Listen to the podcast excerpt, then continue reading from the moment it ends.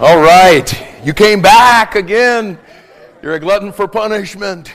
I'm glad you're here tonight. Uh, how many of you were in another part of the building yesterday or you weren't here yesterday morning? Wow. Okay, so all of the people that weren't here came tonight, and all of the people that were here yesterday said, okay, got enough of that. Um, but uh, our, our, theme is not Mark Trotter. It, the theme that we're talking about uh, this week is go hard or go home. And I know that that sounds uh, a little in your face, and I don't really mean it that way. Kind of. um, but, but, you know, really, I think that one of the craziest things about Christianity right now is there's this lack of people that are just going for it. I mean, with everything. Yesterday, we posed the question whatever happened to just going for it? And we talked about the fact that in the lives of people, that we, we look back in history, people that really did go all in, totally went for God. They all have a very similar testimony. Eh, God got them to a, a certain place, and He got them there a different way, but God brought all of them to a tipping point. Uh, what we called yesterday a line of demarcation, a place where once you step over that line, you're in. And, and, what I'm hoping that God will, will do this week is that this will be for many of us. It'll be that line of demarcation, it'll be that tipping point, and that maybe even tonight, some of us might step over that line and totally go for it.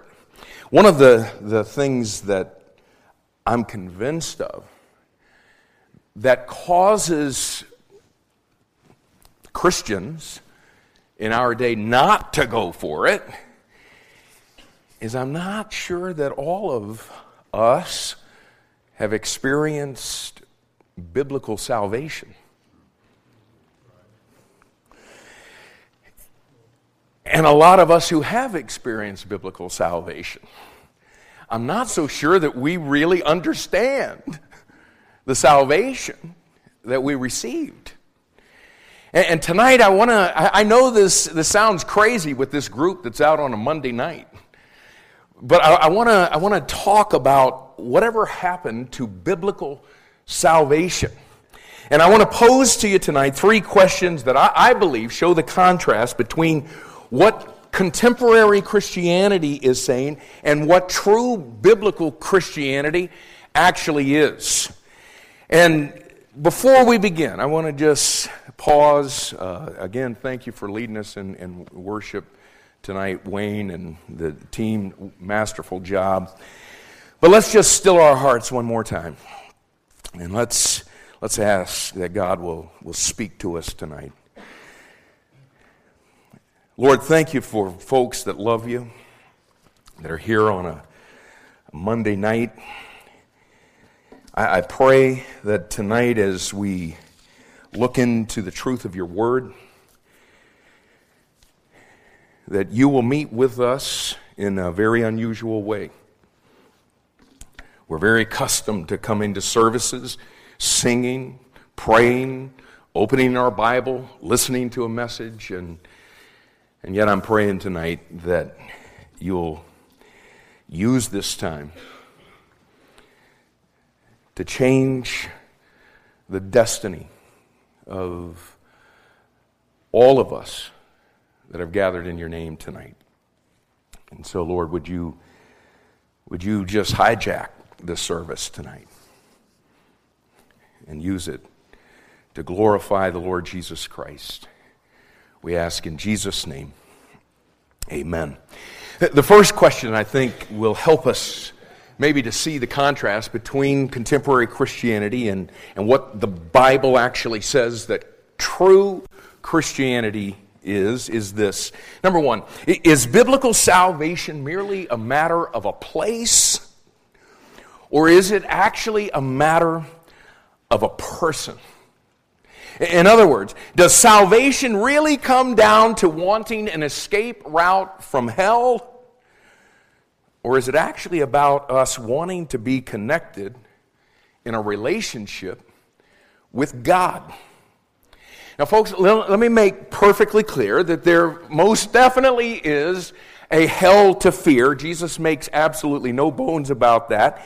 And listen, it's part of how the Holy Spirit of God gets our attention. He reproves the world of judgment. But listen, judgment and, and hell isn't certainly the end all reason of why we call upon the name of the Lord.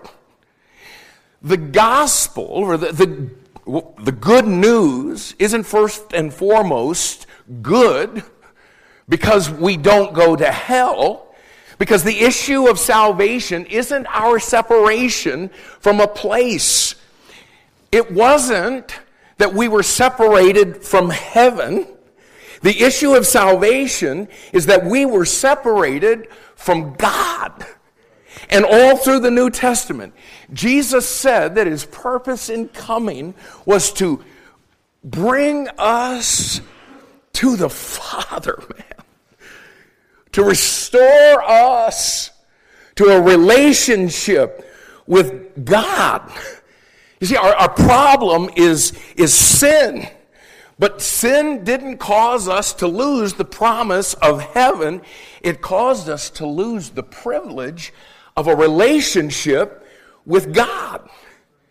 And again, when our Lord Jesus Christ talked about what he came to do, and when the writers of the New Testament talked about what he came to do, that's what gets emphasized a, a relationship, a person. And heaven is simply a byproduct of being restored to a relationship with God.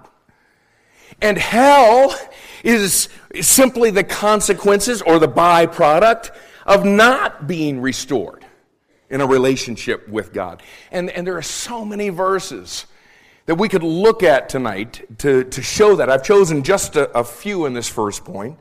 And, and the first one that I want to show you, the context is, is the night before Jesus died. And Jesus is praying to the Father about this very thing that we're talking about tonight. He's, he's praying to the Father about this thing of salvation, this thing of, of life eternal. And in the midst of the prayer, he teaches us something monumental, y'all. In John chapter 17, in verse 3, he says this and this is life eternal. Okay, he's praying to the Father. Now, does anybody here think that Jesus is trying to clue the Father in on what life eternal is all about? Okay, here it is, Father. You've been wondering. I think this might be for us. And this is life eternal. Okay, right from Jesus' mouth now that they might spend eternity with me in heaven. Is that what it says? No, and this is life eternal. that they might know thee, the only true God, and Jesus Christ, whom thou hast sent. Listen, y'all. That's what Jesus said is the essence of salvation. It's knowing Him and knowing His Father. John, who of course was the one who was used to re- record those words, recorded something very similar in 1 John chapter 5 and verse 20. He says this, and, we know that the Son of God is come and hath given us an understanding. And I want you to notice what the understanding is about. That we may know him that is true. And we are in him that is true. Even in his son, Jesus Christ. Listen, this is the true God and eternal life. Here it is again. This is what eternal life actually is. It's knowing the God of the universe. And listen, that's what makes this thing of eternal life so absolutely incredible. And, to comprehend how incredible God thought it is, would you listen to what, what he says in Jeremiah chapter 9, verses 23 and 24? Two of my favorite verses in the Bible, man. I'm sure you're familiar with it, but man, listen to it with freshness, would you? Thus saith the Lord. Let not the wise man glory in his wisdom, neither let the mighty man glory in his might. Let not the rich man glory in his riches, but let him that glorieth glory in this, that he understandeth and knoweth me. Wow. Y'all, that's what makes salvation so great. Not the place that we get to go when we croak, but the person that we get to know in life. God's intention isn't just that we have a connection with Him, that we have an acquaintance with Him, or that we know about Him. He wants all of us that name His name to know Him. Not just know about the Word of God, but to know the God of the Word. And, and, and I, I, pray that God will break our hearts to fulfill His intended purpose in salvation, that all of us would genuinely know Him. What I'm saying to you is the reason I believe that people don't go hard and go all in with Christ is we don't know Him. If we know Him, y'all, you got all the motivation every single day of your life. There, there's a second question that I think accentuates the contrast between contemporary Christianity and the Bible. Question number two Is biblical salvation merely a matter of rearranging my life? Or is it actually a matter of relinquishing my life? In other words, is salvation really just a matter of addition? And what I mean by that is adding Jesus onto my life? Or is it actually a transformation.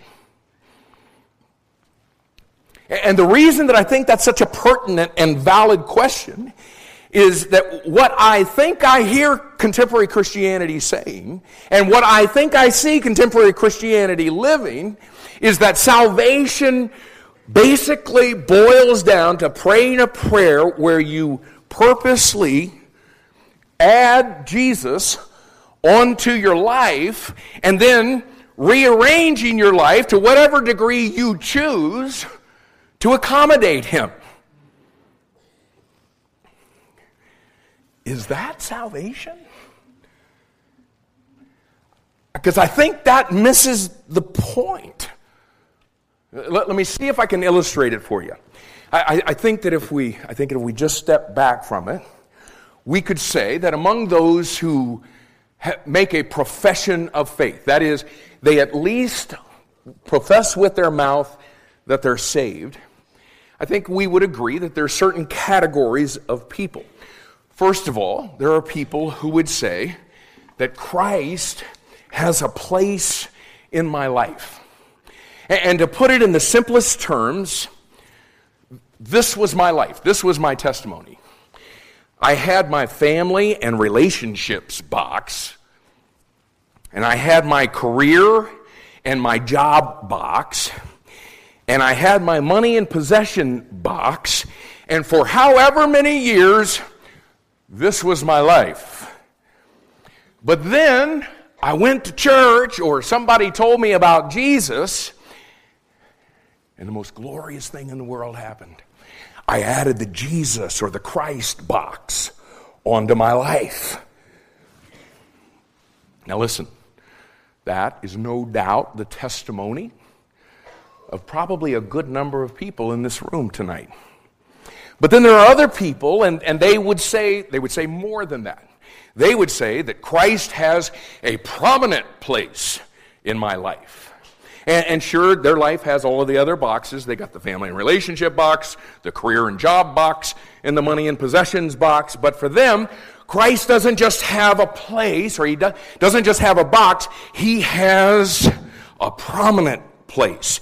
His box is number one.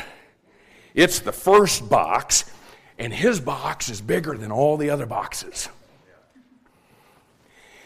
And then there are other people who would say even more than that. Because they would say Christ has, you already know what I'm going to say? He has the preeminent place in my life.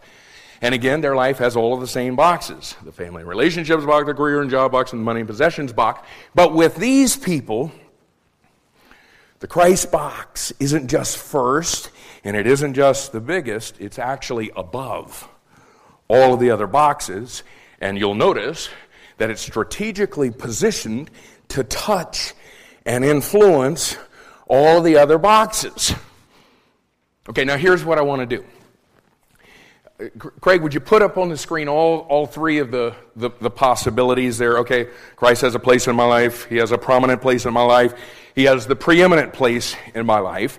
And here's what I want to ask you to do I want you to look at this, and I want you to, as honestly as you possibly could, I, I want you to look up there and say, which one best characterizes my life? Not which one do you think should characterize your life, not which one do you wish characterized your life, but which one would you actually say characterizes your life. And if you really want to assess it properly, you might want to just ask yourself which one would my spouse say characterizes my life? Or which one would my kids say characterizes my life? Or which one would my parents say characterizes my life? Or which one would my friends at work or my friends at school say characterizes my life? Okay, that's the answer we're looking for. Okay, so do you think you have your answer? Okay, now let me ask you another question. And this may be, it may seem obvious to most of you, but which one of the three would you say is the biblical one? Which one would you say is the, the, the biblical character, characterization of salvation? But don't answer out loud, okay? Okay, do you think you have it? Because, listen, the reason that I didn't want you to answer out loud is because, do you understand the biblical one isn't up there yet? And I, I, think for some of you, I, I, probably know what's going through your heads, and you're, you're thinking, oh my, how could that third one not possibly be the biblical one? I mean, for real? Jesus coming into your life and us allowing Him to touch and influence all the other areas of our life, how could that not be the biblical response to salvation? And you know why it isn't? Because what it assumes is that we still have a life. It works off of the premise that after salvation, our life still remains intact. And that it's because of the, the goodness of my heart, or because of my great humility, or because of my deep commitment, that I choose to allow Jesus to have the preeminent place in my life. And, and I, I, know, I know we would never in a million years articulate it with our lips like that, but I, but when I think I still have a life after salvation, and that it's up to me to determine the place that Christ has in my life, and it's up to me to determine which area or areas, if any, that I'm going to allow Him to touch. L- listen, as spiritual as that might sound, that I'm, I'm going to allow Jesus to be preeminent in all the areas of my life, what it screams is that there's actually someone else that is more preeminent than him. And you know who it is? It's me. And at the end of the day, who is it that's still calling the shots? It's me. And listen, I, I know that's strong, man. And I know that it goes against the, the grain of everything that contemporary Christianity communicates, and that's exactly why I'm saying it. Because do you understand that the idea that I allow Jesus to touch and influence my life in the areas of my own choosing is a concept that is absolutely, completely foreign to everything the New Testament presents concerning our salvation in the Lord Jesus Christ. And having that comprehension will ultimately leave me misguided and misdirected about where I actually am spiritually. And it will leave me woefully ignorant about what the Christian life actually is and how it's actually lived. It's just uh, to miss the point. Because the Lord Jesus Christ didn't come into my life so he could simply have a place in my life or have a prominent place, you know, a key place, or he didn't come to have the preeminent place or the most important place. He took up residence in me and in you to be our life. the biblical characterization of what salvation is is that Christ is my life. And as my very life, it, might look something like this He encompasses all of the other areas of my life so that there's, when it comes to family relationships or relationships with others, there's no choosing involved. He's the Lord, and I don't choose the place that He has in them. That's already been decided. I simply submit to His Lordship in those areas. And when it comes to my career and my job, again, I'm not choosing anything. I'm just obeying what His Word clearly revealed about those things. And it's the same with money and possessions. I don't have any money. I don't have any possessions. I'm just a steward of what is His. So I, I no longer see that 10% is the Lord's that I choose to give to Him, but 100% is the Lord's, and I simply follow His Lordship in all of it. That's the essence of salvation. Now, Okay, so you know we're looking at these different categories of people. Okay, I'm not saying that if you know if you were in one of those other three categories, you're lost and you're going to hell. I'm not saying that at all. I'm just saying that for, for one of those categories to be what we think biblical salvation is, we still haven't understood our own salvation.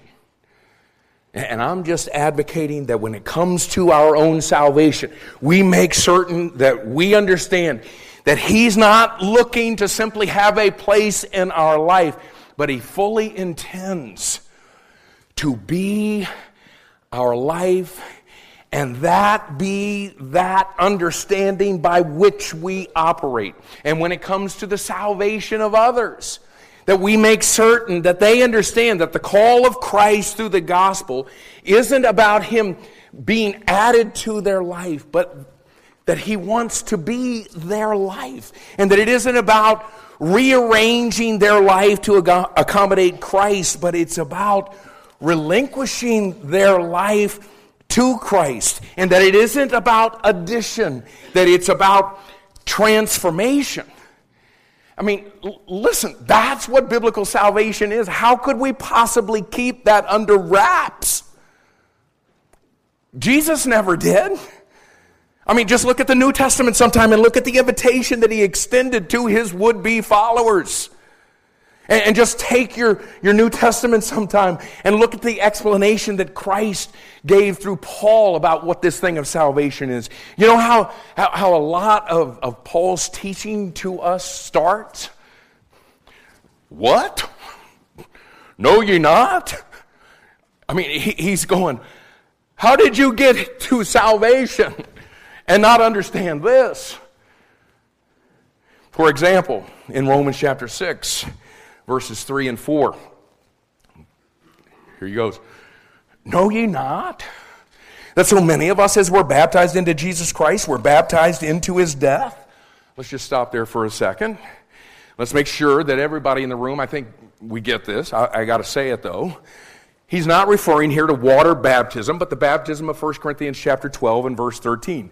The baptism of the Spirit, where the Spirit of God immersed us or placed us into Christ and specifically into his death, burial, and resurrection. It's what water baptism pictures. But in Romans chapter 6, verses 3 and 4, it's not water baptism, but the baptism of the Spirit. So again, in verse 3, he says, Know ye not that so many of us, as we're baptized into Jesus Christ, were baptized into his death? Therefore, we are buried with him by baptism into death that, like as Christ was raised up from the dead by the glory of the Father, even so we also should walk in newness of life. And what that means is that spiritually, when, when we opened our heart to receive the Lord Jesus Christ and we were calling on His name, what was actually taking place is the Spirit of God took us back to Christ's cross and we died with Him a death took place in us the moment we were calling on the name of Jesus, y'all. And then spiritually, at that very moment, the Spirit of God took us and baptized us, placed us into, immersed us into Christ's burial. And we, spiritually speaking, went down into Christ's grave and we were buried with Him. And then spiritually, the resurrection of Christ was enacted in us. And just as surely as Christ came up out of that grave, we were raised with Christ from the dead and with the same exact power that raised Christ. And here's the kicker what came up out of that grave was something completely different than went into it. We didn't just come out of that grave with something added to us. We came out of that grave a new creature in Christ. We came up out of that grave transformed. We went into that grave dead in sins. But according to Romans chapter 6, we came out alive unto God. You know what you call that? You call that transformation. Spiritually speaking, we were completely changed. We changed families from Satan's to God's. We changed kingdoms from the kingdom of darkness to the kingdom of light. We changed realms, man, from the realm of sin to the realm of righteousness in terms of the Spirit of God baptizing us, immersing us, placing us into Christ, we could sum up Romans chapter 6 this way I went into his grave alive, but dead. And I came out dead, but alive. Say what? Meaning this I went into his grave alive to me, but dead to him, and came out dead to me, but alive to him. And listen, do you understand? That's what salvation is. That's what he's saying. Don't, don't you know this? Let, let me tell you, 21st century Christianity doesn't know this. What? Don't you know this? That, listen, that's the transformation that you constantly see the New Testament referring to. As in Colossians chapter 3, verses 3 and 4, where Paul says, For ye, all of y'all, are, present tense, dead. And your life is hid with Christ in God. And watch verse 4 now. When Christ, who is our life, shall appear, then shall you also appear with him in glory. But it's his life, y'all. We don't have one. 1 Corinthians chapter 6 verses 19 and 20. Here it is again. What? Know you not? A- again, Paul is absolutely dumbfounded that we don't know this. And again, I say to you, in the 21st century Christianity, we don't know this. What? In other words, are you kidding me? Know ye not that your body is the temple of the Holy Ghost, which is in you, which you have of God, and Ye are not your own, for you're bought with a price. Therefore, uh, because it's no longer your life, glorify God in your body and in your spirit, which are God's.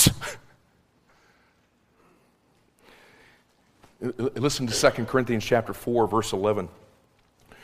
For we which live okay, that, that is, that have physical life and know Christ, are always delivered unto death for Jesus' sake, that the life also of Jesus might be made manifest in our mortal flesh. And an easy way to get your head wrapped around what he's saying is this Christ laid down his life and died to give us life. And once we become a recipient of his life or salvation, you know what he intends? For us to return the favor. In other words, for us to lay our lives down and die to give him life. So that it's actually his life that's actually being lived through us, and it's His life that's actually being clearly seen through our bodies. Now, listen. Do you understand what I'm telling you is not the deeper life? This is Christianity 101. All we're talking about tonight is what salvation is. so if you think, oh, uh, I'm, not, I'm not quite there in that deeper life thing with all of y'all, do you have salvation? If that's for me, tell them I'm busy. Okay. You got time for one more? Okay. I'll try to think up one. Okay. So here's, here's the third question it, it, and it, it's really closely related to these last two, but mm, it's, it's, it's different. Okay, trust me. Is biblical salvation merely a matter of a destination? Or is it actually a matter of a destiny? And I'm not just playing semantics, okay? It's not a word game. In other words, is salvation simply about God taking us to his home when we die? Or is it about God making us his home while we live? Because everything in this book seems to teach that salvation is about bringing people into a whole new type of existence while we live. Yeah, I get it. Okay. It certainly has tremendous eternal ramifications about our existence after we die. Nobody's contesting that. Nobody's questioning that. I'm just questioning why it is and how it is that with everything the New Testament reveals, we've somehow shifted the focus of man's salvation to be a destination after this life that seems to be void of any emphasis concerning the destiny that God intends to impact and dictate every aspect of our entire being in this life. Did you hear that? I don't think I can repeat it. so get the CD. Listen, for real now, in light of everything this, this book says, about what salvation is. Wow, you, somewhere along the way, I think we've just got, all got to ask ourselves what in the world happened? How in the world did we get here? And I got to tell you, man, when you, when you, if we were really serious about trying to answer that from a historical and a biblical perspective, it would get real spooky. You want to do it?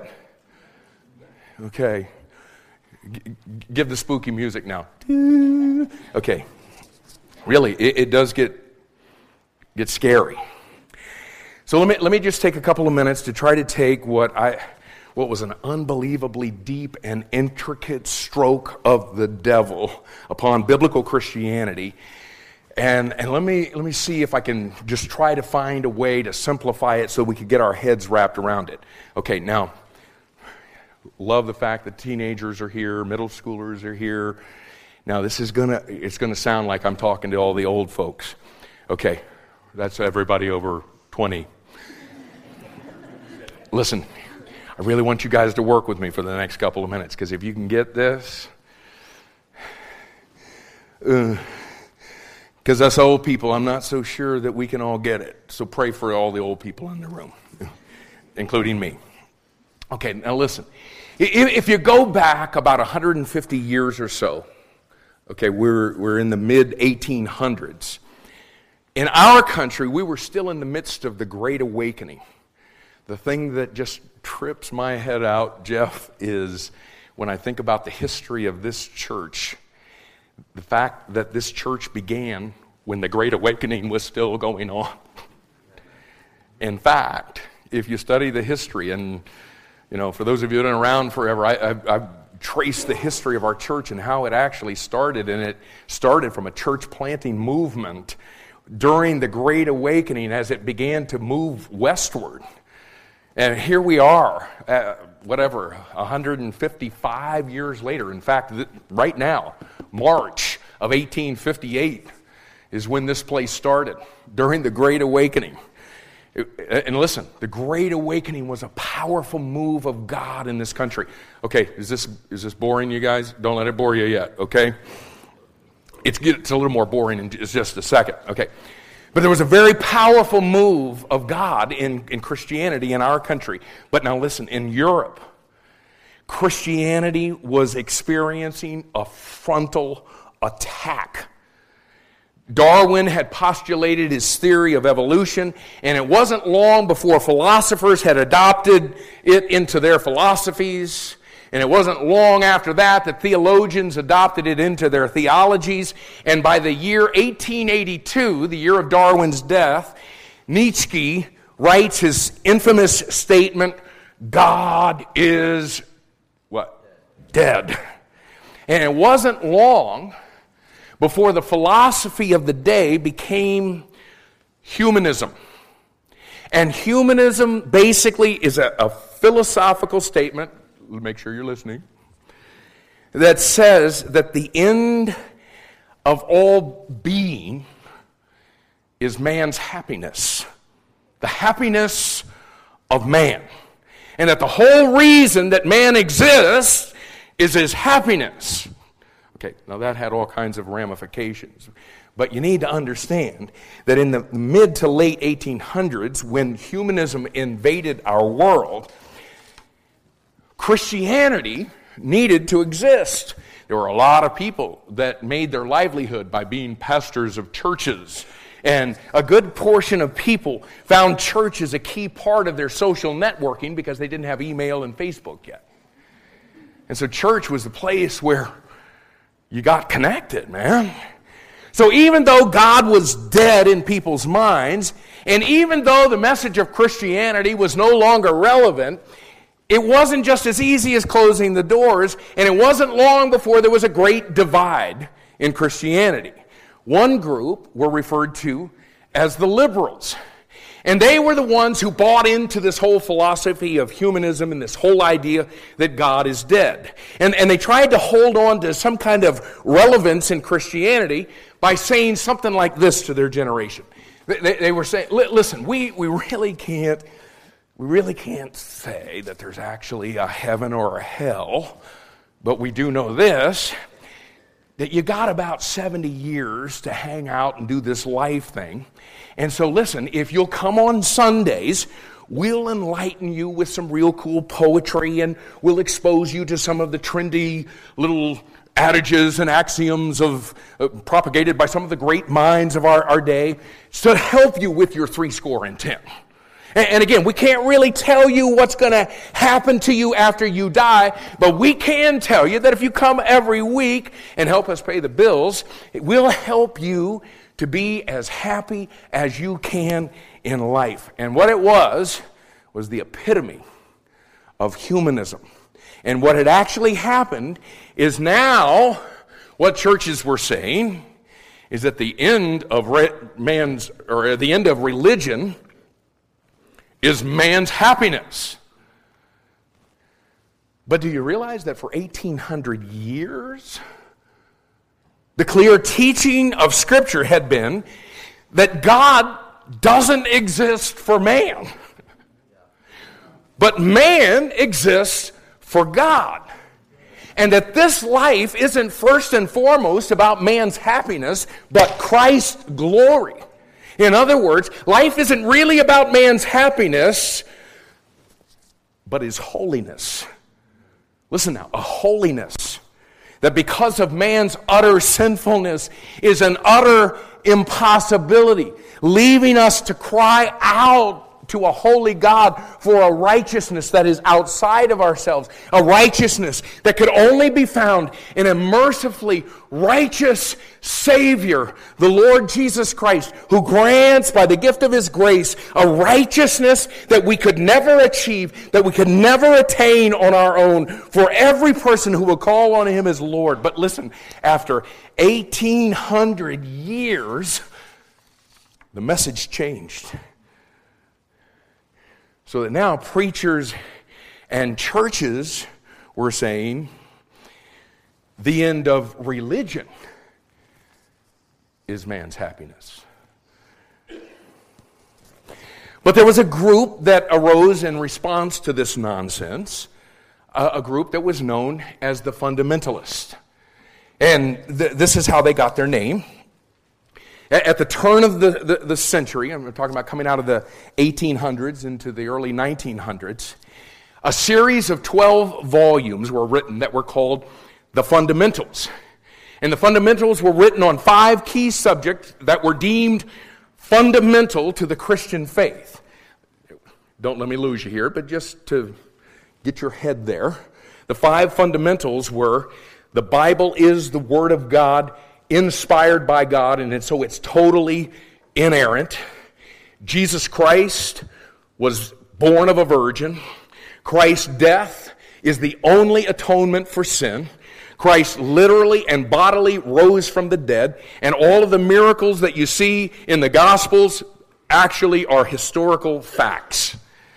And, and the way that it shook out is anybody who adhered to those five fundamentals became known as fundamentalists. Okay, and so there was this, this very powerful divide between the liberals, the humanists, and the fundamentalists.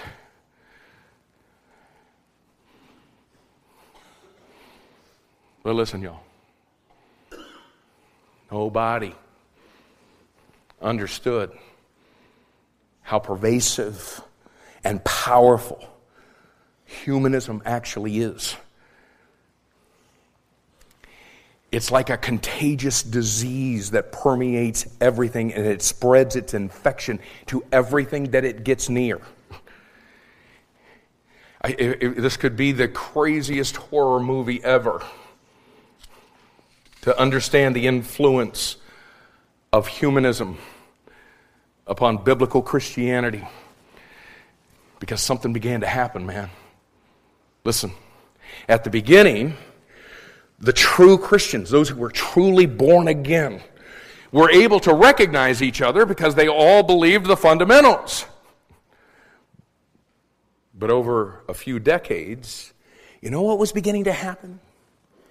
Remember, the, the liberals said the end of religion is to make man happy when he's alive.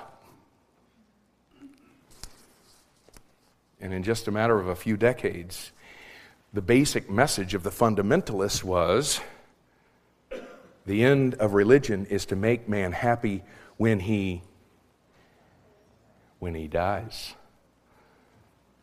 But do you see what happened?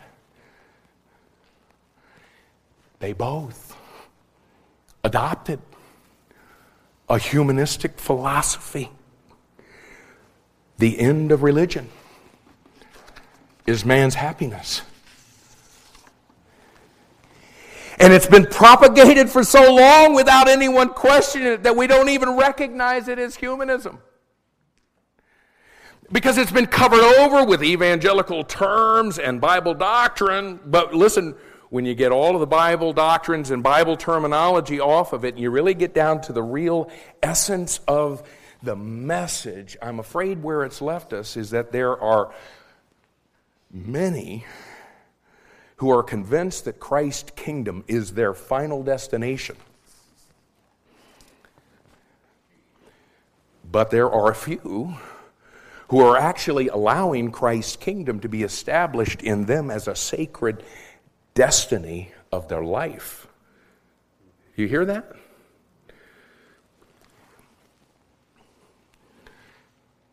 I'm afraid that the real essence of salvation of all things is being lost. And, and I, I, don't know. Maybe, maybe this can help us to understand the crazy contrast that Jesus was talking about in Matthew chapter 7, verses 13 and 14, between the many that are on the broad road that leads to destruction, thinking they're on their way to heaven, and the few that are on the narrow road that leads to life.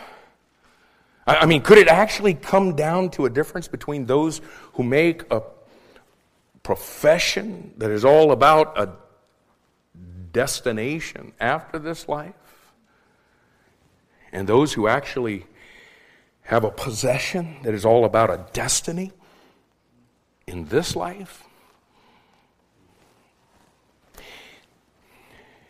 And listen now, if, if what I'm saying about, you know, this destination thing versus the destiny thing is, is still unclear in your mind, if it all sounds like it's, you know, it's just a matter of semantics, let, let me take the, the last couple of minutes that we have together tonight to lay this out as simply as I can biblically.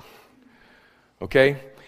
Now, now listen, I want you to listen very intently here because eh, I, I, can tell you this every sentence that I'm about to say is weighted. Okay? So, if you're about to fall asleep, try to pull it in for about the next three minutes, okay? And then we'll put a bow on this. Praise God. I'm glad you're here.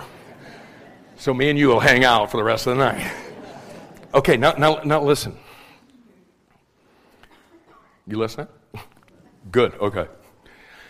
Listen, salvation is about a future kingdom and a destination that will be established when the Lord Jesus Christ invades this planet in all of his splendor and glory and majesty.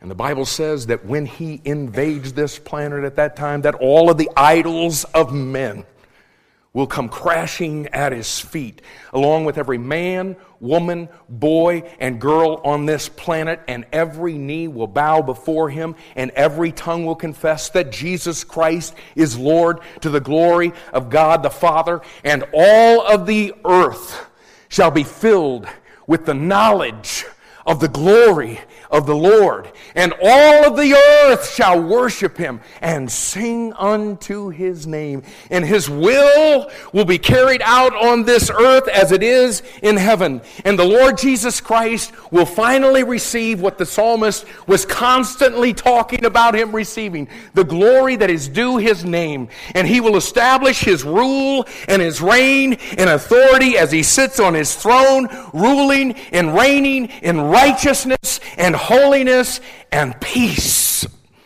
And yes, that most certainly is a biblical description of the destination to which every true child of God is headed. But do you realize that what I just described is also a biblical description of the destiny that God has intended for all of us that have received true biblical salvation in preparation for our kingdom destination. In other words, okay, now listen carefully. Did you listen to what I just said? Okay, now listen to this. Our salvation, you know what it is? It's that time when the Lord Jesus Christ invades our life in all of his splendor and majesty and glory. And when he comes in, all of the idols of our life come crashing at his feet. And we bow our lives in recognition of his lordship. And both with our lives and with our lips, we are constantly proclaiming Christ's lordship in our lives to the glory of God the Father. And we live the remainder of our existence on this planet in passionate pursuit of the knowledge of the glory of the Lord. And we spend our lives as true worshipers, worshiping Him in spirit and in truth, singing and making melody in our heart to the Lord. And His will is carried out in our lives as it is in heaven. And through our lives, we give to Him the glory that is due His name. And He rules in our lives in peace because His peace rules in our hearts and He reigns in us in righteousness and holiness from his throne of authority in our hearts. Listen, y'all, that's the destiny that God intends for every one of us who have been a partaker of his salvation. It is not just a destination, it is a destiny. It's not just about the afterlife, it's about this life. It's not first and foremost about our happiness, but Christ's glory. It's not just about then, it's about now. And everything in Scripture. Praise God. Yeah, man.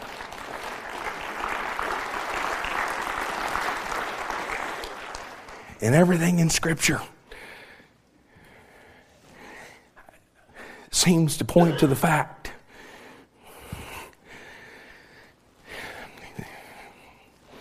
that the only people who actually arrive at that destination then are the people who live their lives surrendered to that destiny now. And maybe that's why Jesus said, and few there be that find it.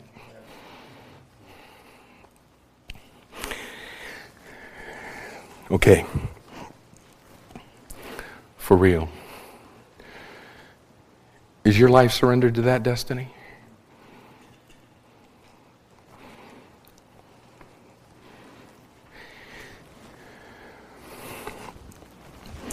That's what this week is really all about, man. Just a little wake up call about what real salvation actually is.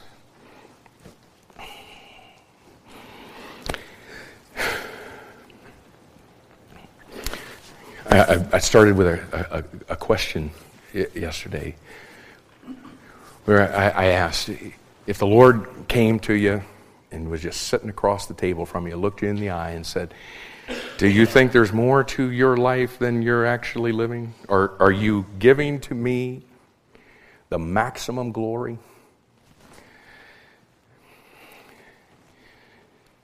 Could you say that?